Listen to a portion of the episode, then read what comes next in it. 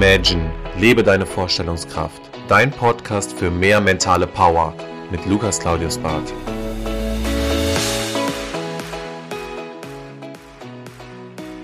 Herzlich willkommen zurück zu deinem Podcast. Schön, dass du wieder einschaltest. Ich hoffe, du hattest eine sehr, sehr erfolgreiche Woche und wir wollen uns natürlich jetzt mit diesem spannenden Thema befassen, wie gehe ich richtig mit Druck um. Denn jede Person, die im Vertrieb arbeitet, die wirklich, ich sage jetzt mal, 100.000 Euro aufwärts verdienen möchte, die hat ja immer das Thema, wie gehe ich mit Druck um. Das heißt, wie kann ich im Endeffekt dem immer standhalten, weil Druck ist eine Komponente, wo man ganz ehrlich sagen muss, die lässt einen in so eine gewisse Form von Unruhe gehen.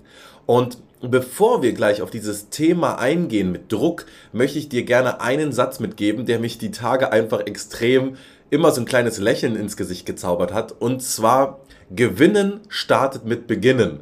Und das finde ich immer so ganz interessant, weil viele Personen denken immer super, super lange nach, bis sie sagen, okay, ich möchte das eigentlich, ich möchte gewinnen, ich möchte das und das erreichen, aber wo beginnst du denn? Wo fängst du denn an? Wo ist denn dein Startpunkt? Und viele setzen sich den Startpunkt nicht. Das heißt, wenn du ein Gewinnertyp bist, wenn du möchtest, dass du gewinnst, dann überleg dir auch, wann ist dein Startpunkt für das, was du als Projekt dann im Endeffekt im Blickwinkel vor dir hast und was du starten willst, okay?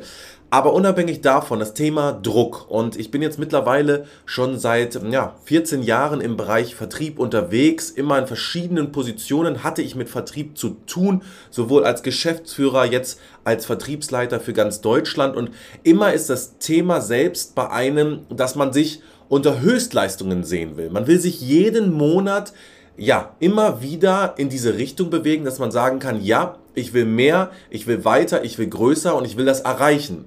Jetzt passiert aber immer wieder die folgende Situation, dass du ja nicht immer immer diesen bestes Ergebnis erreichen kannst, sondern es gibt ja auch die Situationen, da kämpfst du zwar, aber da kämpfst du irgendwie so gegen Tretmühlen an, da passiert nicht viel, da ist ein großer Widerstand und du hast das Gefühl, irgendwie egal was ich tue, es passiert nichts.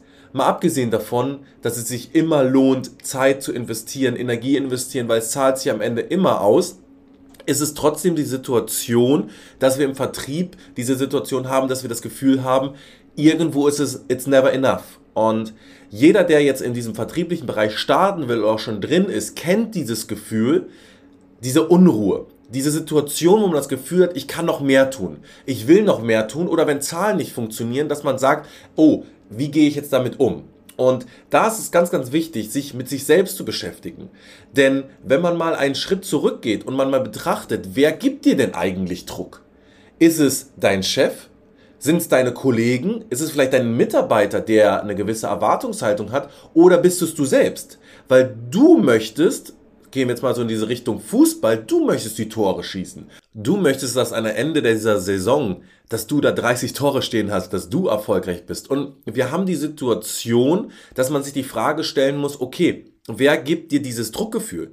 Bist du es im Endeffekt? Sind es deine Mitarbeiter, weil die eine Erwartungshaltung haben? Ist es dein Chef? Ist es die Company? Wer gibt dir den Druck? Vielleicht hast du auch Druck, weil du finanziell einfach sehr, sehr viel verdienen musst. Also erstmal stell dir diese Frage, aus welchen Richtungen kommt diese Drucksituation?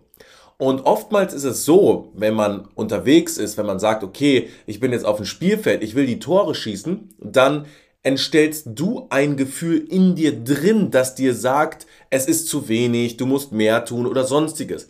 Das heißt, wenn das Gefühl aus dir herauskommt, dann solltest du dir eher die Frage stellen, ab wann bin ich selbst mit mir zufrieden? Was muss ich tun? Ne, sind wir im Bereich KPIs, also Zielzahlen. Was muss ich tun, dass ich sage, das war ein erfolgreicher Tag?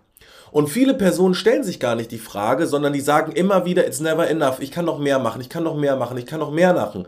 Und ich sehe mich ja selbst oft in der Position, dass ich wirklich viel, viel mehr als andere mache, weil ich der Meinung bin, dass wenn ich diese 20% mehr mache als andere, auch erfolgreicher sein werde. Und das kann man jetzt diskutieren, wie man will oder was man möchte. Aber ich habe für mich gelernt und habe mir aufgeschrieben, was muss am Tag passieren, dass ich ein Zufriedenheitsgefühl habe. Was muss am Tag passieren, dass ich sage, okay, das, was ich mir vorgenommen habe, habe ich erreicht, habe ich vielleicht übertroffen. Was bedeutet das tagtäglich? Und dann kann ich auch meinem Druckgefühl eine gewisse Stille geben, weil ich kann sagen, okay, du hast heute wirklich einen ganz guten Job gemacht. Du hast gekämpft. Vielleicht war das Endergebnis noch nicht ganz da, wo du sein willst, aber du hast mehr als andere gemacht. Du hast hohe Zahlen erreicht. Du wolltest das und das erreichen und let's go. Das war gut. Und wenn andere dir ein Druckgefühl von außen gebe, dann definiere das auch. Wenn dein Chef dir sagt, es reicht nicht aus, dann frag, was reicht nicht aus? Was möchtest du mehr haben? Was sind genau deine Zielzahlen? Und wenn er Zielzahlen dir gibt, dann brech die runter. Dann sag, okay, er hat jetzt gesagt, Beispiel, ich muss 10 Äpfel ernten. Ich habe sieben Tage Zeit. Ja gut, dann weiß ich, dass ich 1, Punkt, Punkt, Punkt pro Tag ernten muss. Ganz einfach gesagt. Okay? Aber wenn er dir sagt, das reicht nicht aus, du weißt nicht, was reicht nicht aus. Und du bist zu Hause und denkst, das ist zu wenig, das ist zu wenig, das ist zu wenig, hast aber an dem Tag schon vier Äpfel geerntet und eigentlich war seine Zielvorstellung zehn, dann wärst du ja über seinen Erwartungen. Und da stellt sich halt die Frage, wie gehen wir mit dem Bereich Druck um? Denn jeder, und das ist ganz, ganz wichtig, der im Vertrieb Geld verdienen will, der hat Druck. So, machen wir uns nichts vor, wir haben Druck in dem Bereich. Und das ist auch gut so, denn wir wollen mehr als andere. Wir wollen mehr Geld verdienen, wir wollen höher als andere springen, wir wollen weiterlaufen, wir wollen deutlich mehr. Und dann muss ich auch bereit sein, mehr zu tun und auch mich mit diesen Bereichen wirklich zu beschäftigen. Denn wie oft bist du schon eine Stunde länger geblieben? Wie oft hast du schon einen Samstag investiert? Wie oft, wie oft, wie oft?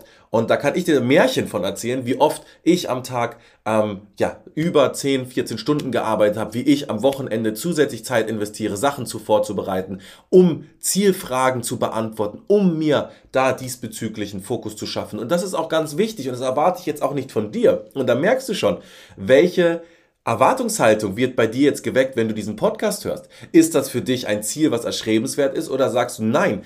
Aber was ist deine Erwartungshaltung? Wie definierst du sie? Wie breche ich sie runter und ab wann bist du zufrieden? Und ab dann, glaub mir, bist du auch nicht mehr in diesen Drucksituationen.